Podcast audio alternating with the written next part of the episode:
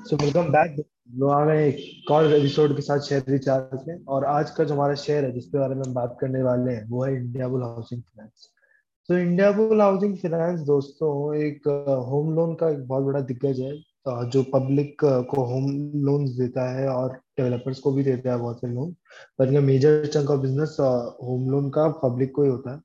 और आप देख सकते हैं होम लोन जो है घरों की जो आबादी है, लोग घर लेना वापस काफ़ी चालू कर रहे हैं कोविड के बाद में, क्योंकि सबको सिक्योरिटी और सेफ्टी चाहिए। और इस चक्कर में क्या हो रहा है कि जो होम लोन बिज़नेस है, वो काफ़ी बूम कर रहा है, क्योंकि बहुत कम जन के पास होता है जो अपफ्रंट पैसे दे सकते हैं पूरे।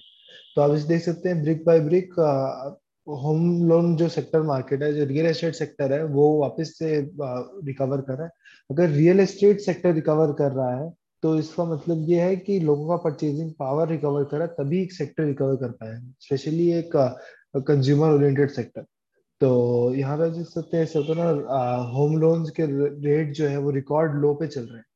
तो ये सब चीज़ें हैं जो होता है ना, एक पब्लिक को इंसेंटिवाइज करती है कि होता ना, आप जाके घर खरीदे या फिर लोन लें आप उसके ऊपर। तो रिकॉर्ड लो पे आ चुका है ये सब रेट्स और। तो अब मैं सबको दिखाऊँगा यहाँ पे। कि क्यों इंडियाबुल हाउसिंग फाइनेंस रेट्स जो है वो एक अच्छा फीजेबल जगह पे आ गया और आपको बाई करना चाहिए।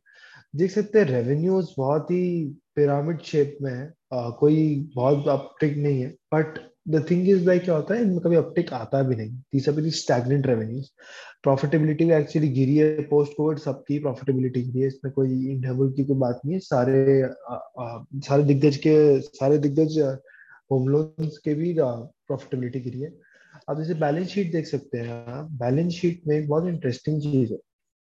लाइबिलिटीज अगर आप देखेंगे ना तो लाइबिलिटीज कम हुई है। और ऐसा वैसा नहीं आठ हज़ार आठ हज़ार करोड़ से कम हुई है। और यहाँ पे आप देखें तो इसके पहले भी लाइबिलिटीज कम हुई है। कंपनी ने एक अच्छा प्रोग्रेस दिखाया लाइबिलिटीज कम करने में। This is a major factor अगर आप एक रियल एस्टेट फर्म को चला रहे हैं तो आपको उसकी लाइबिलिटीज कम करनी है। वो उससे ज़्यादा इम्पोर्टेंट कुछ नहीं होता। अब उसके बाद जैसे देख सकते हैं कि एसेट्स में भी होता है ना, कोई खासा ग्रोथ नहीं हो विच इज़ फाइन क्योंकि अगर एसेट्स में ग्रोथ नहीं हो रहा है मीन्स कंपनी अपने लॉसेस को और जो अपने बेसिक जो लाइबिलिटीज है, उसको कवर अप करने में लगी हुई है विच इज़ टोटली कूल हम लोग आ जाते हैं इसमें, क्या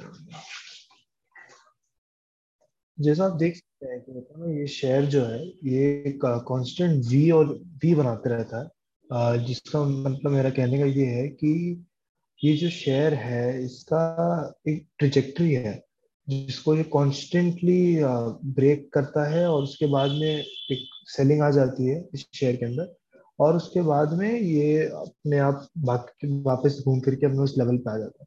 वो जो लेवल है, वो है इस शेयर के लिए 260 का जोन 260 का जो जोन है, वो इसका सेलिंग लेवल है। 220 में इज़ अ गुड बाय और मैं बोलूँगा, यहाँ से रिकमेंड करूँगा कि आपको कि 220 से आप इससे बाय करें, और 220 से लेकर 205 तक ही जा सकता है नीचे में। और इसका जो अपसाइड है शॉर्ट टर्म में, वो 260 से लेकर 270 है। और अगर आप थोड़ा लॉन्ग टर्म इन्वेस्टर हैं, अगर आप होल्ड कर सकते हैं तो एक साल में आपको ये शेयर नाना कर कर भी आराम से तीन सौ से तीन सौ पचास का रिटर्न दे सकता है आराम से। सो तो जो भी लॉन्ग टर्म इन्वेस्टर है, वो लॉन्ग टर्म टारगेट्स फॉलो करें।